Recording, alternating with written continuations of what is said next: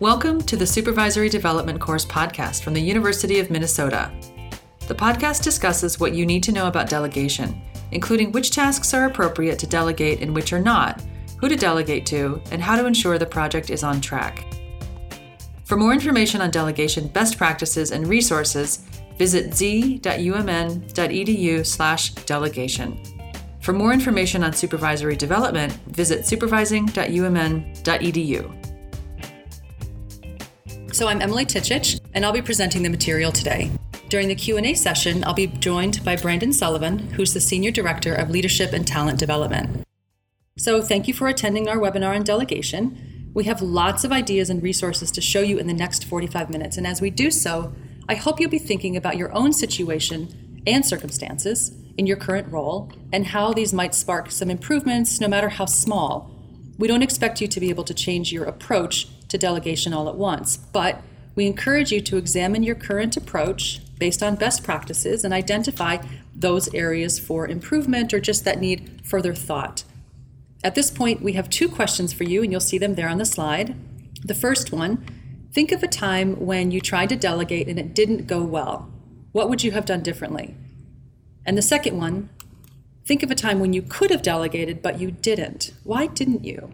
So take a minute, please. Think about these questions in your current or a previous circumstance. Okay, super interesting. Thank you to everyone for responding. It looks like there are a lot of reasons what you would have done differently or could have done differently. I see a lot about guidance, directions. Um, yep, maybe it wasn't a great fit with their skills. Yeah, and then a time when you could have delegated but didn't. Why didn't you? Yeah, maybe you felt like it was your responsibility. Maybe you under, mis, there was a misunderstanding there. Yep, maybe it had to do with follow up. Could be lots of different reasons. So thank you for sharing and keep thinking about those reasons as we work through our information today.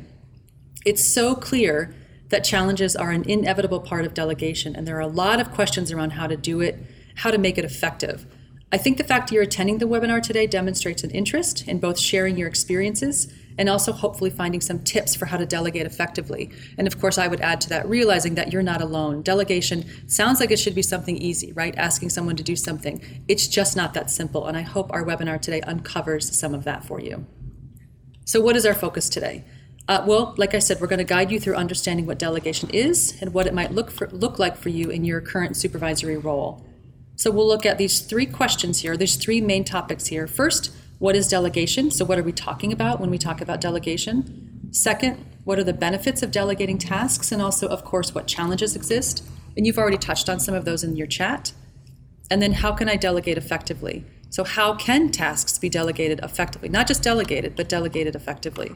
We'll take a look at some of the challenges that supervisors often face in the process of delegation and highlight key questions that every supervisor should be asking themselves when they're thinking about possibly delegating a task. All right. So let's dive into our first part and think about what are we talking about when we talk about delegation. So here we have a definition for you, nice and simple. What is delegation? Delegation is when you empower and entrust your employee to take responsibility for a task or activity. Of course, this looks simple. We like it that way, but we also have to remember delegation is it can be very complex and we'll go through the steps here in a little bit. And it can also look very different depending on your work environment, your direct reports, and other factors as well. The other thing to remember about delegation is that it takes commitment and a well thought through approach. It's easy to assign someone a task, right? We could call that delegation. But it's not going to be successful for you or your employee if you haven't given it a lot of thought or if your employee is not well prepared for it. Notice the word empower here and that first part of the definition. Research shows that effective delegation requires you have carefully considered how to set up your employee for success, especially how to give them enough authority over the task to invest themselves in the work. Delegation is a dynamic process that requires an iterative approach that acknowledges that possibility for mistakes in the process and also needs to be constantly reassessed. Another important thing to remember about delegation is that it can benefit everyone. So today we'd like to help you hold on to the idea that delegation is an opportunity for you and your employees and is worth committing to in a thoughtful way because when done right, learning to delegate effectively will continue to positively impact you, your employee, and your department for years. And we'll, we'll talk about this in more detail in the upcoming slides, but this is just something to think about as we move on. As I already mentioned, today we're going to focus on best practices for how to delegate effectively. First, let's take a look at some of the common challenges you may perceive, and then we'll discuss the benefits of delegation. So, we have a poll for you. Um, as you know, it's a supervisor's responsibility to help develop your direct reports, and of course, delegation is one way to do this. Everybody wants to work smarter, not harder. But what gets in our way? Of course, things get in our way. So, I have a list here of five things, and I'm going to ask you have you ever thought any of these? So, I'll read them out, and then I'll ask you to identify which ones you've thought. So, first, have you ever thought, I don't want to be seen as not working hard enough or not doing enough? Or, or and, have you ever thought, I don't think my employee is committed to quality or motivated enough to do a quality job? Or next, C, have you ever thought, everything will fall apart if I don't do it? Or the next one, maybe you've thought, I don't have enough time to train my employees for a new task. Or the last one, my employees don't have time for a new task. So please identify which ones you have ever thought, and you can enter your answers into the poll. You can choose more than one answer, of course. Thank you to everyone that responded. If you've thought any of these before, you're definitely not alone. Let's see what the results say. Okay, interesting. Looks like our highest one is would be letter D. I don't have I don't have time to train my employees. Yeah, totally. I mean, who has as much time as they want? The other ones too are ranking pretty high. Uh, that first one, I don't want to be seen as not working hard enough. Yeah, or not doing enough. Right. It's hard to kind of not have that visibility. We'll talk about that in just a minute. And then my employees don't have time for another task. Right. They probably. I mean, that may be the perception that they're already doing enough.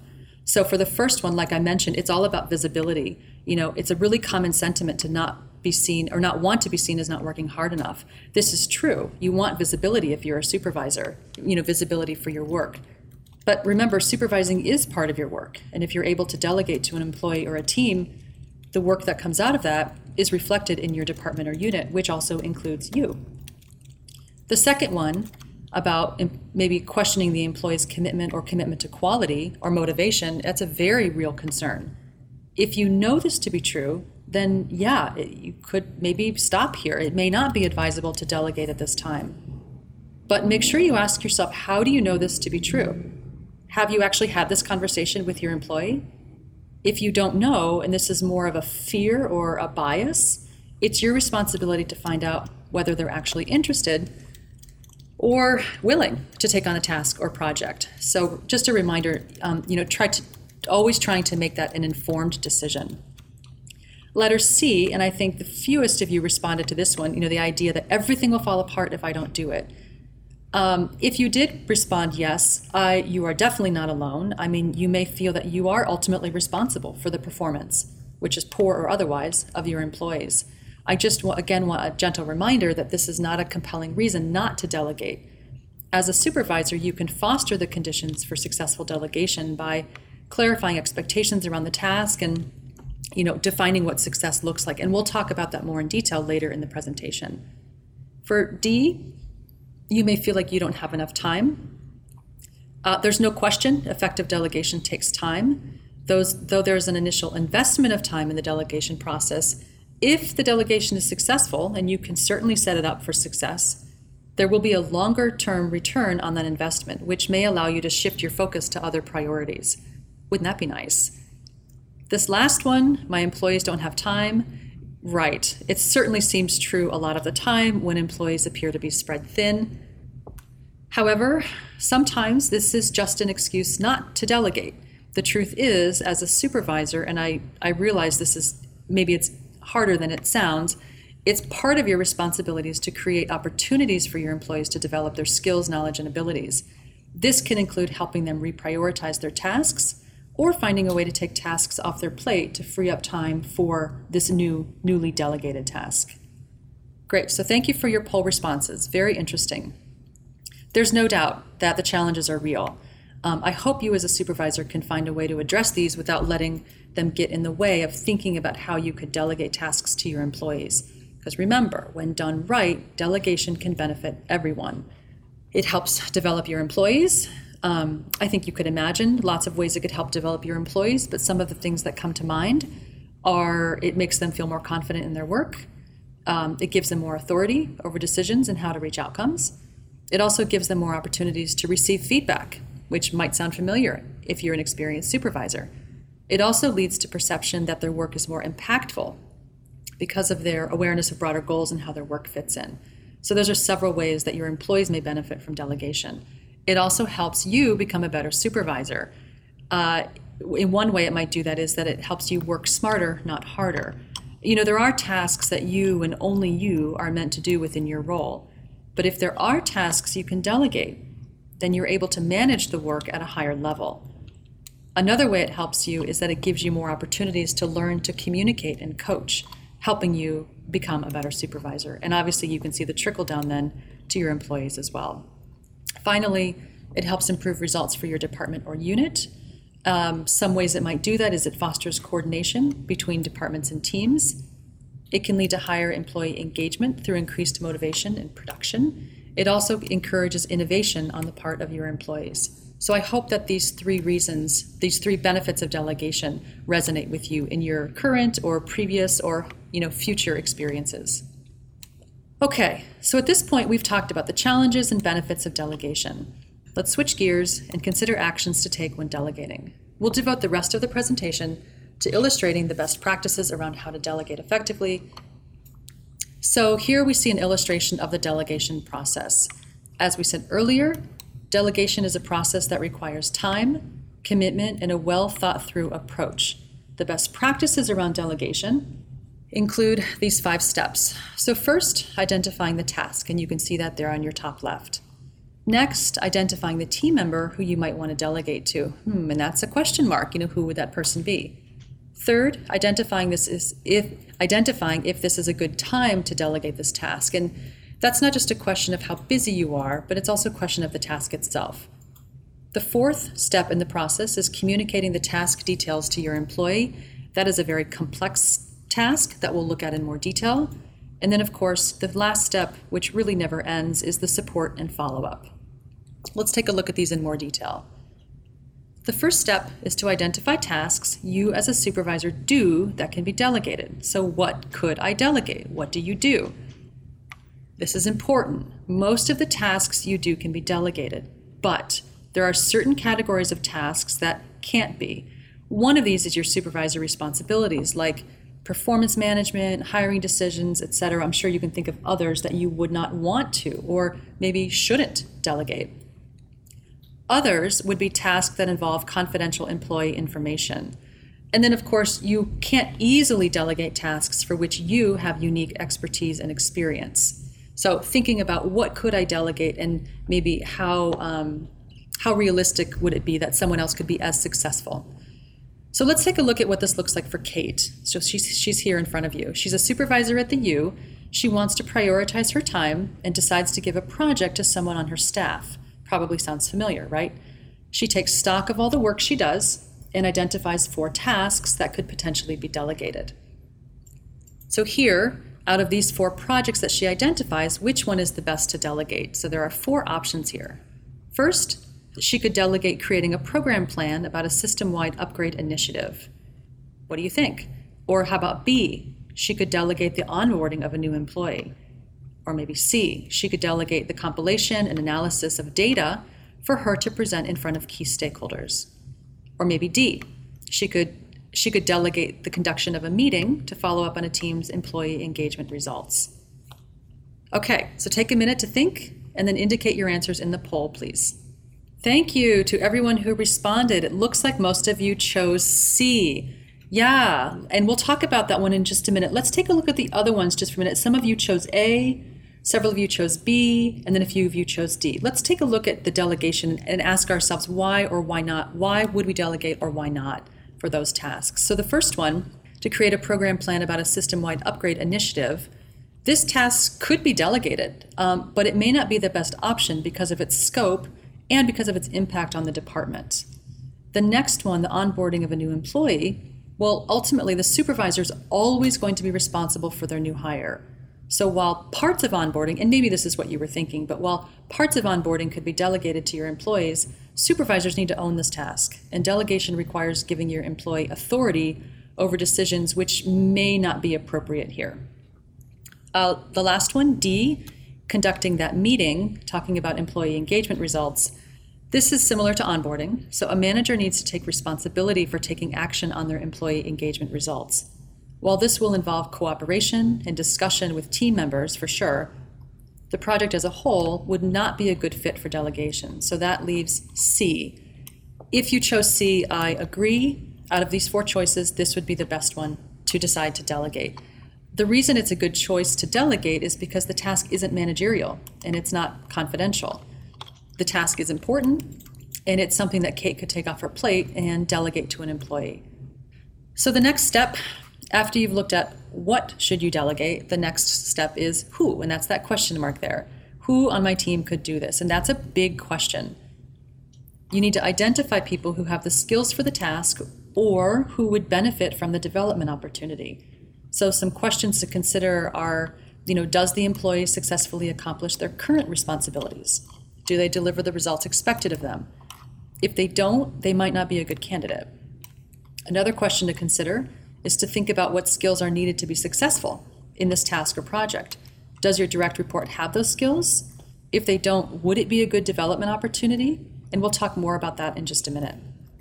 Another thing to consider is whether your employee is motivated or wanting to develop and grow. Motivation is a huge factor in delegation. So, are they interested in this task? People, of course, are more likely to be engaged and achieve if they're motivated. Has another thing to consider, of course, is has the employee been a part of your team for a while? That's vague, but have they been on your team long enough to know their role, their current role? If the person is too new to their role, it's probably not a good idea to delegate to them. And I think you can kind of see why. And again, we'll talk about this in just a minute with our scenario. So let's think back to Kate. Now that she has identified that she wants to delegate that compilation and analysis of the data to present in front of key stakeholders, she needs to decide who she'll delegate it to. She wants to find someone interested, and that could be successful with a little bit of help from her, of course. She has three people in mind. Let's take a look Jill, Francisco, and Seth. So, Jill, and you can see the descriptors there under the pictures. Jill is the rock star. She completes all her work on time or ahead of schedule. The quality is always excellent, and she's been motivated by new responsibilities. However, she's somewhat of a crutch to Kate. And because she's seen as so reliable, she's become burdened with a lot of responsibilities, and Kate worries about overburdening her. Francisco. Okay, he's another high performing team member, like Jill. He's been on the team for six months, he's a stable high performer, but he hasn't expressed much interest or initiative in previous skills or projects. Kate wonders if this could be an opportunity for him to feel motivated for a new task. And then we have Seth. Seth has been on the team for five years. He often misses deadlines. Uh, he makes excuses for the poor quality of his work he, because he says he would rather be involved in more important projects.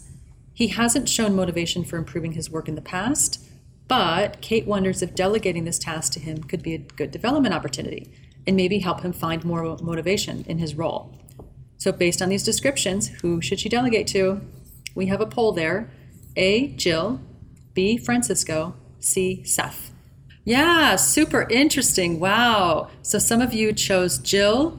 Yep. Some of you, many of you chose Francisco. Very interesting. Yep, he's a high performer.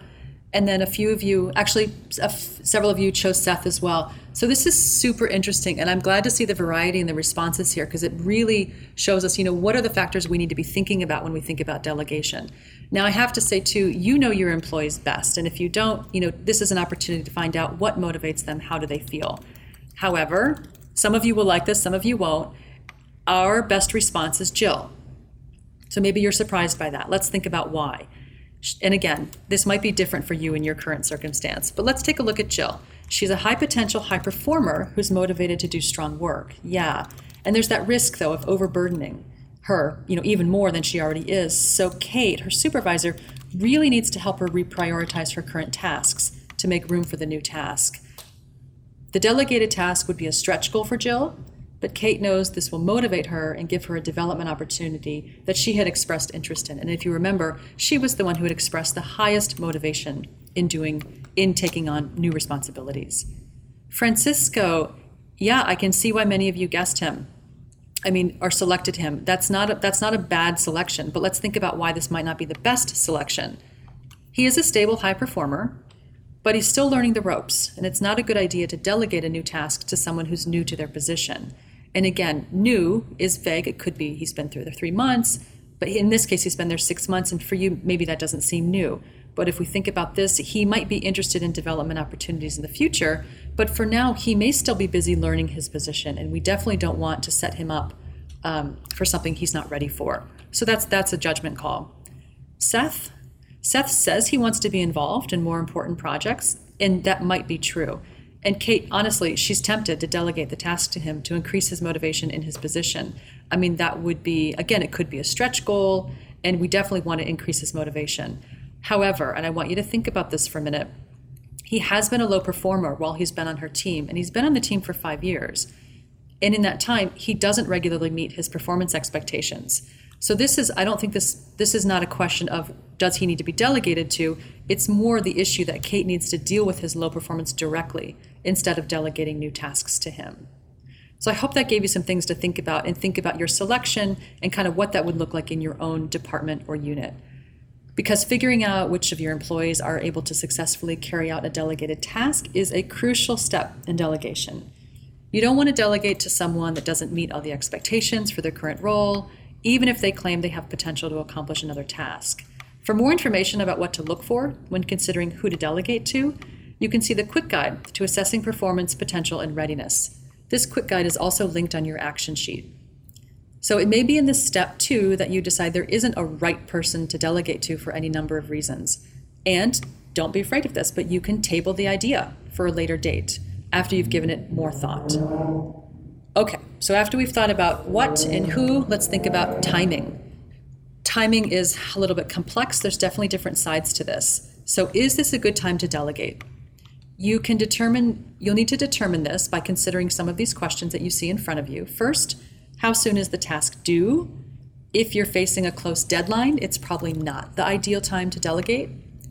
The second question do you have the time to explain the task? Right, because delegation requires a conscientious consideration of the employee's motivation and communicating the project, task, and its goals clearly. That takes time. Next, can you commit to supporting the employee? So many supervisors take a short term view of delegation, which involves task completion, uh, but not much more than that. So, effective delegation, and I think if you only remember one thing today, I think this is really important. Effective delegation takes time and focus on the manager's part. It's an investment in your employees' development and an opportunity to empower them. This takes time up front, yes, but it has lasting effects. And then lastly, does your employee have enough time to successfully complete the task before the deadline? And that's related to the first one there. In this one though, consider the learning curve for the task and the current workload for the employee. Like in Kate's in Kate's circumstance, she had to think about helping Jill reprioritize her, her other tasks so that she could have a manageable workload. So, time. Like I said, in Kate's situation, she identifies Jill as the person to delegate to, but also needs to reconsider the deadline and Jill's other responsibilities. So, if this task needed to be done in such a short amount of time that Jill couldn't handle, this would not be a good time to delegate. However, since the task won't be due for a few weeks, which uh, in this case would be realistic, Kate decides to help Jill reprioritize her other tasks and responsibilities. As you're thinking about what we've talked about so far, then let's also move on to what our next steps would be. So now that you've determined what you'll delegate, who you'll delegate to, and the appropriateness of its timing, what would you do next? And there's three choices here. A, communicate roles and expectations. B, establish authority and deadlines. Or C, set a process for follow up and feedback. Yeah, great. If you chose A, so the question was, yeah, what will you do next? Um, yes, if you chose A, you are right. Thank you for your responses. If you chose B or C, you're right, but we would do A first. So you're right, those are crucial. All of these are crucial parts of the next steps in delegation, but A is what you would do next. Let's break down what you'll need to communicate to your employee to help prepare them for success. So, communication is what we're going to look at next. Start by scheduling a one on one meeting. Make sure you have enough time to go over the aspects of the project. So the question is, what do I need to do to prepare the employee for success? And if you remember back on our diagram, this is one of the one of our last steps, but one of the most important. So here are the key considerations for clear communication in your one-on-one meeting. Make sure to first describe the task and project. Second, set context and provide background info as needed. Third, explain why you selected them for the task. Fourth, clarify authority. And fifth, agree on a process for follow up, feedback, and your involvement. So, obviously, depending on the task or on your employee, you might need to put more or less emphasis on some aspects, but in general, it's a best practice to consider communicating the following items during your meeting that you see there on the slide in front of you. Let's take a closer look at these five steps. First, describe the task or project. You'll need to clearly communicate this to your employee. So during your one on one meeting, here are things that would be helpful to communicate. What's the task? What's the risk level you can tolerate? What are the goals of the project? What does success look like? When does it need to get done? And how long should it typically take? And what are the key milestones? So there's a lot of information there to think about when describing the task or project. Next, you need to set the context of the project and provide any background information that might be helpful. I like to rem- remind myself that people can't read our minds. So even if something is very clear to you, making it clear to the person you delegate to also is extremely important because your goal is for your employee to be successful. During the meeting, you can discuss any of these questions. So, first, how does the project or task contribute to the big picture? So, thinking about strategy, and also what is its potential impact. Another question to think about who would your employee need to work with? Uh, are there any connections or introductions to be made? So, you could go over those in your meeting as well. Also, what are some of the things that might affect the project or task su- success? Are there any competing priorities? And then, of course, what resources might they need to complete the project? The third step, explaining why you selected them for the task. I think this could be easily overlooked, but still very is very important. Um, it's important because it's an opportunity to highlight their benefit in the involvement in this task. Like, what's in it for them if they're part of this? Why is it a good opportunity for them? So, depending on the task and the employee, you may have different ideas of how to talk about this. But some questions to consider are how will this project help them build new skills? Would there be an opportunity to establish or strengthen connections with colleagues? And of course, could it be a useful experience to get for a bigger role in the future? So, again, thinking about development. Clarifying authority. This is another important step. So, as we've already seen, effective delegation requires giving authority to your employee when delegating a task, right? There's no way around this. Giving authority for them to do the project and communicating this to all key players is important. Authority can look different depending on the task. For example, the employee may be asked to make decisions and implement them, or make decisions but notify you before implementing, or make recommendations for the final decision, which you will have final approval over. Figuring out the level of authority they have is crucial in any delegation process. If the person you delegated to doesn't have enough authority, They'll never own the task and learn what they need to learn. It's also important, obviously, because it motivates your employee to be invested in the success of the task instead of feeling that they're you know, doing someone else's job. In clarifying authority, it's important to remember that to communicate that to all project stakeholders. And we've got some nice diagrams here to hopefully to illustrate this. And they might look familiar if you've uh, attended any of our previous webinars or looked at our quick guides. If you're feeling like after some time the project is back on your plate, you know, you've delegated it, but somehow it boomerangs back to you, then you know there's an opportunity there for clarification. This might look different for different people, of course. For example, you might find the employee is coming to you with questions that involve influencing others, or you might find others coming to you directly instead of communicating with the employee. And that's represented here on the screen. Here, you, as you can see in front of you, you're becoming the center of communication or a hub. As a supervisor, the way out of this is to set the expectation that team members will talk with each other directly, then provide feedback and coaching to reinforce this. So, setting the expectation and following up. The change in this communication direction may take time. Remember, asking others to communicate with them directly is part of the authority the employee needs to make progress on their task. For more information about this, you can see the quick guide to establishing norms and expectations, which is linked on your action sheet. Finally, so the final step in communication communicate the expectations for the process. So consider clarifying, for example, um, how will you track progress? How and when would the feedback be provided? When would they involve you? How will the project or task be evaluated? Once you had your one on one delegation conversation, remember to follow up. If the project is a stretch assignment, it's especially important to provide continuous coaching and support. Agreeing on the feedback process that was mentioned in the previous step is helpful because it provides an opportunity to course correct, coach and develop, hold people accountable. You might remember our coaching model. You see it there on the screen in front of you. Providing ongoing coaching and support, which is in the center of the circle there, is crucial to new skill development and is a good way to hold people accountable. For more information on coaching, see the quick guide to coaching, which is also linked on your action sheet. Follow up is also where a lot of initially successful assignments can go wrong. So, one of the common mistakes is to jump in and save the project. This is connected to the learning opportunity. Don't jump in and save it if it seems like something is going wrong. I know it's tempting, but of course, there are bound to be mistakes, and that's just part of working together. But this is an important part of the learning process.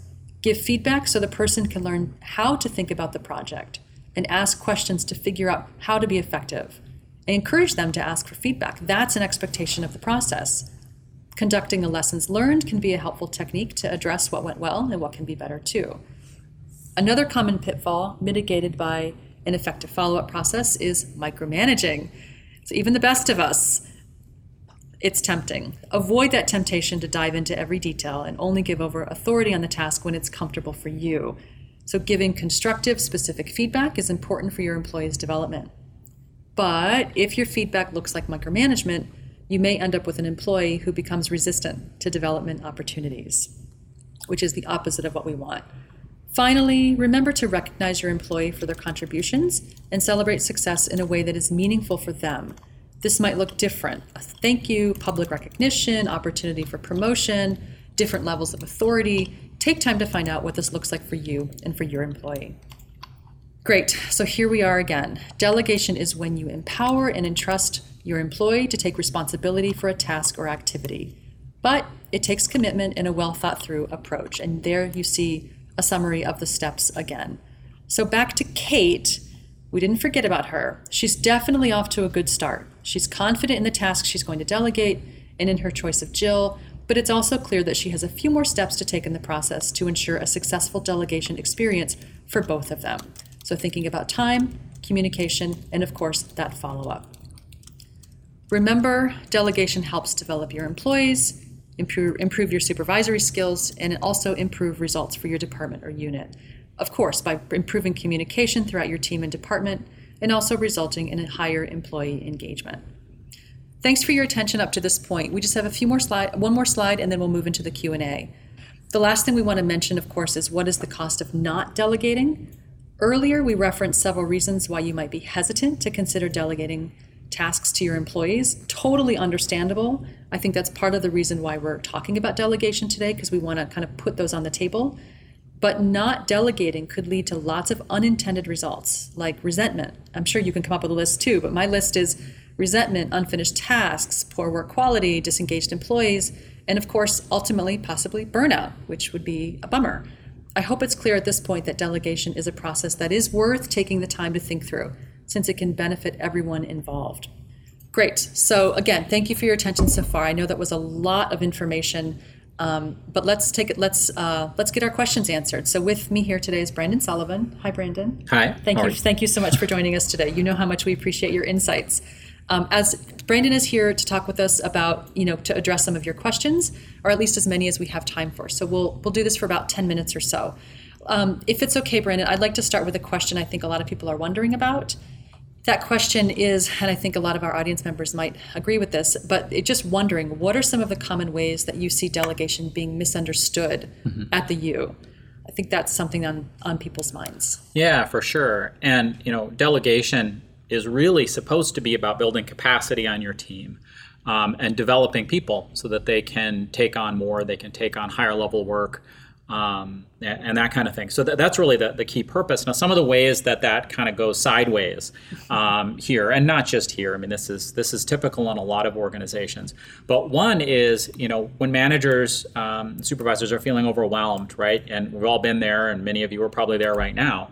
Um, you've got a full plate, you've got plenty to do, and someone comes along and drops another thing on your plate, and you're like, okay, how am I going to get all of this done?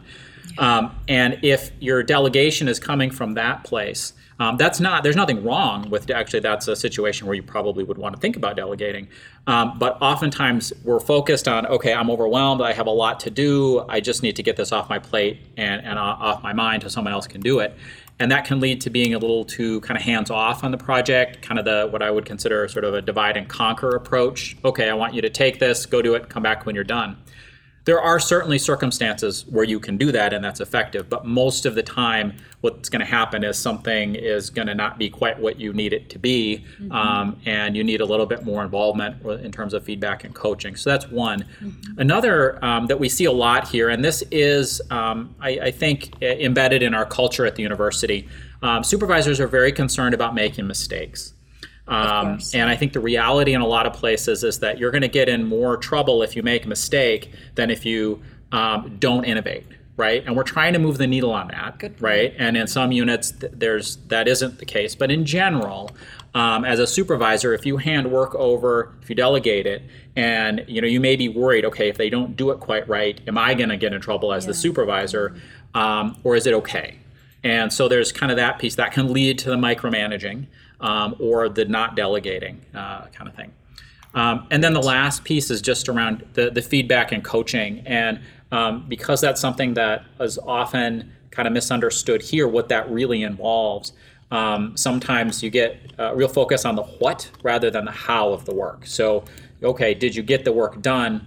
Yes or no, but how did you go about doing it? So, for example, you know, if you are delegating something, you may want someone to take a broader perspective on that work than they typically do. If you're not helping them think that through, well, how do I move from a real narrow focus to a broader focus, which is the how they do the work, then then it may not be successful. So those are some of the things that that we see. Um, now, now, what I'd like to do actually is is ask um, Olga Ilpova, our manager of supervisor development, to just talk a little bit about sort of why, because this gets at this question a little bit. You know, what is it that we see in our data? What do we know about sort of the needs of supervisors at the university? And you know, why delegation is so important, and how does it fit into the broader skill set that we um, we have for our supervisors? So, Olga, do you want to speak to that a little bit? Sure. Hi, everyone. Um, so there are a few things that we consider when we select a topic for these webinars essentially. Um, first is feedback from you, the supervisors. Um, every time we do a web- webinar like this, we ask you to complete an evaluation where we have questions about the barriers, the pain points, as well as other topics you would like to learn about. So, most supervisors at the U are working managers, and so the topic of time as in I don't have time to do it or I don't know how to fit this into my already busy schedule comes up every time. So hopefully learning about um, how to delegate effectively would help better prioritize your time and make sure to uh, complete that evaluation at the end of this webinar. Another thing is that we look at employee engagement data and from 2017 results, two items have lower scores. The first one is my manager supervisor coaches me in my development, and another one is um, around equitable distribution of the workload. So delegating effectively can help improve those. Um, as it provides uh, an opportunity for you as a supervisor to coach your employee around the task um, both in what needs to be completed, as Brandon said, and how to complete it. Um, and finally, we've talked to a lot of HR leads in colleges, and the topic of delegation is something that was shared with us that supervisors are having questions about. So it's these three points the evaluations from the webinars, the employee engagement data, and um, our HR business partners in colleges. And also, I feel like we've covered that during the webinar how delegation fits into the broader skill set. To delegate effectively, it's the communication, the assessing the potential, the clarifying the roles and responsibilities. Those are all of the skills that are essential to become a better supervisor. And um, I feel like there are many more, but the two um, that I would like to emphasize are setting and communicating clear expectations around the task, and then it's all about feedback and coaching. So just kind of in a snapshot. Thank you, Olga and Brandon, so far. That was really insightful. Um, Brandon, one other question has come up too um, that I think we have a little bit of time for, which is um, what are, so everyone's thinking about, well, how do I make it work? And there's lots of nuance, like, what if it fails? What if the communication is bad? How do I, t-? you know, all these questions about the how to do it. But I think one of the kind of a broader question about that is what are some of the factors that help delegation on the organizational level? So, kind of what's what the, like ingredients, Yeah. so to speak. Do you Yeah. have anything? Oh yeah, definitely. And and I'm seeing a lot of questions coming in that um, you know are specific to situations, but that I think reflect some of these broader issues that, that we're you know trying to deal with as a as an institution. Um, you know, delegation as a supervisor, there's skills. We just went through some of those that you can use, but um, one of the things that's really, really critical is accountability, and we use that word a lot here, and some people hate that word or whatever. But you know, the, if you think about accountability in terms of say if you are a supervisor and you're really good at delegating right? So you're really good at giving work to people on your team developing them so their skill sets grow retaining and engaging them expanding the ability of your team to take on bigger work. Um, are you recognized and rewarded for that right? Does that is that something that your own supervisor and the leaders in your college or unit are going to say wow they're really good at that and that's a good thing. We need that um, does that open doors for you in terms of interesting projects or even promotions or other job opportunities? Um, you know, within your college or unit or even across university. Um, uh, conversely, if um, you see one of your peers uh, uh, really doing a bad job of delegating, right? They're not they're not doing any of the things that we're talking about, and um, are there consequences for that, right? Does anybody care? Does that get noticed? Um, and so that's one of the things that's really an, a driver of effective delegation in an organization. If you don't have the accountability, both the reward recognition side of that, as well as the consequences for not doing it well, um, then it can be really hard as a lone supervisor trying to do this um, to, to be effective in it uh, because you're going to kind of feel like nobody notices or cares. So that's why it's super important for colleges and units to get together within themselves, you know, work on this and how do we create a culture that supports that.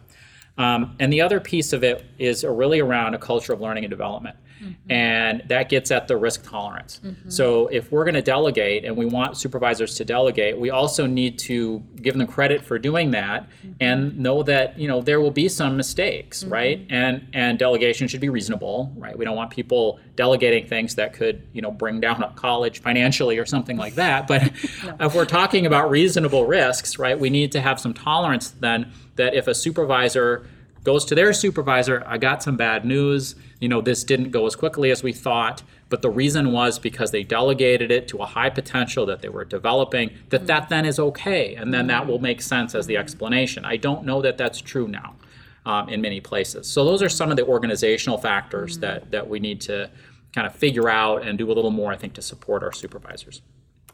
Great, thank you for the response. And I think I think you touched on some of the questions that people have, especially about failure. Like, how do you deal with you know if the delegation, if you delegate a task and then it doesn't, it's not as successful as you wanted it to be, or the success looks differently. How do you deal with that? And I can see that people that is a huge piece of hesitation because, or huge, you know, it feeds into hesitation because we don't want to risk it, like you said. Yeah. So great. So it's we've just have about seven or eight minutes left. I don't know if there are any other burning questions. I see there are several that have been submitted. I'm not sure if we have time. Yeah, I could I could uh, take a few. We, there's a lot that we could dive into here, and these are all really really good questions because delegation is is not simple. it should be right.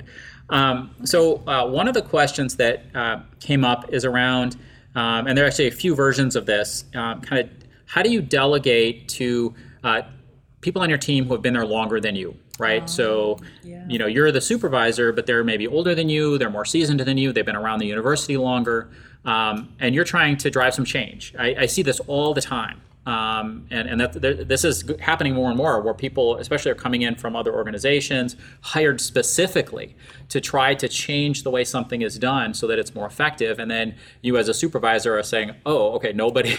I was hired to do this, you know, but nobody seems interested in doing this." Um, and and that that's a tough spot, and there isn't a simple solution. But some of the things um, to really dive into you know one is is to really take the time to explain why to those team members why the approach you want to take that's a change is going to be more effective and you may get eye rolls, you may get people not believing you, you know, or that kind of thing for sure. Um, but it's important to take that time. You you may win over some people who are skeptical if you do a good job of really articulating why that new approach is the new approach. Why is it so good? Um, and then giving people opportunity to have some input. Mm-hmm. Um, one of the easiest ways to create resistance to change is to give people the sense it's happening to them. Um, and, and it's hard to avoid that dynamic if you're brought in as a supervisor, for example, to drive change. But you can, you can mitigate that a lot by asking questions, seeking to understand. If you're getting pushback, you don't have to agree with the pushback but asking questions so that people have the chance to explain why. You know, why do they, they think the way that they think? And you don't want to give them forever to, to do that. You can spin your wheels for, for days, but but having some opportunity to do that.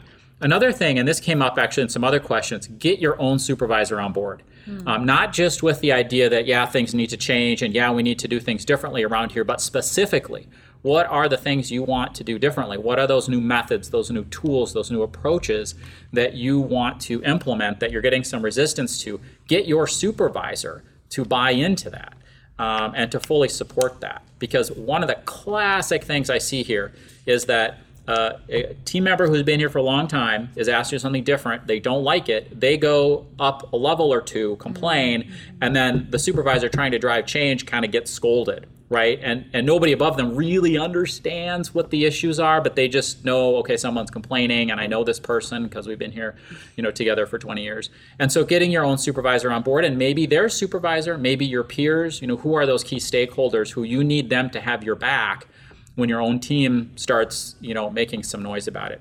Um, and then at the end of the day, my experience here is persist don't give up. Thank you for you know, saying that. Persist, keep going, um, and and if it gets to this, address it as a performance issue. Address it as a performance issue. Thank you. That was yeah, that was very helpful. I think that was great because I think you addressed several issues that came up in several of the different questions within that one response. Yes, persistence. So we've introduced a lot of ideas today um, with Brandon's insights and also in the previous slides. So take a minute to reflect on what you've heard today about delegation. So, what's important for you? What's one thing you've learned? Great. Hopefully, you're thinking about something you've learned today. Uh, as a reminder, of course, delegation is a skill. And like Brandon said, it requires that persistence and also consistency in practice to develop. So, knowing what the best practices are is helpful, and hopefully, those have been outlined with some clarity today. However, it's the application of these ideas that would make all the difference. So, as we know, half of what you learn is forgotten within the next 24 hours. So, to avoid that, you've already indicated what's important for you, or maybe you're still thinking about that. Um, you know, what your major takeaway from today is. But at this point, I would invite you to take a few minutes, and you don't have to do it now, you can do it after the webinar, but to reflect on the questions there in front of you that are also on your action sheet. You know, what can you realize and achieve based on what you've learned? Maybe it's a mindset you know maybe you're just thinking about you know i'm not going to give up next time you know i try to delegate and it's not successful something like that or it can be another very concrete action so it can be and of course how will you implement that what will your first step be like i said it can be something small that may not seem especially significant right now uh, it could be making a list of tasks that can be delegated or thinking about the skills your employees would like to develop eventually the key is to start somewhere so committing to the practice to practicing the skill of delegating and I would add to that too, you know, being persistent with it. Of course, we're going through this content rather quickly. I know it's hard to take notes with this pace, um, but to learn more, you can, of course, explore the Supervisory Development website at the supervising.umn.edu, where we have quick guides and resources that you can download or view anytime for your reference. We did reference multiple quick guides today that you can find there anytime. So thank you everyone so much for attending our webinar. We're very happy you were here and also for sharing your thoughts and participating in the polls. We hope you find this information today useful, relevant to your supervisory experience, and we look forward to talking with you again soon. Thank you for listening to this episode of the Supervisory Development Course podcast. Please explore resources mentioned in the podcast by going to z.umn.edu slash delegation. The Supervisory Development Course podcast is created by Leadership and Talent Development within the Office of Human Resources at the University of Minnesota. If you have questions regarding supervisory development, please email us at ltd at umn.edu.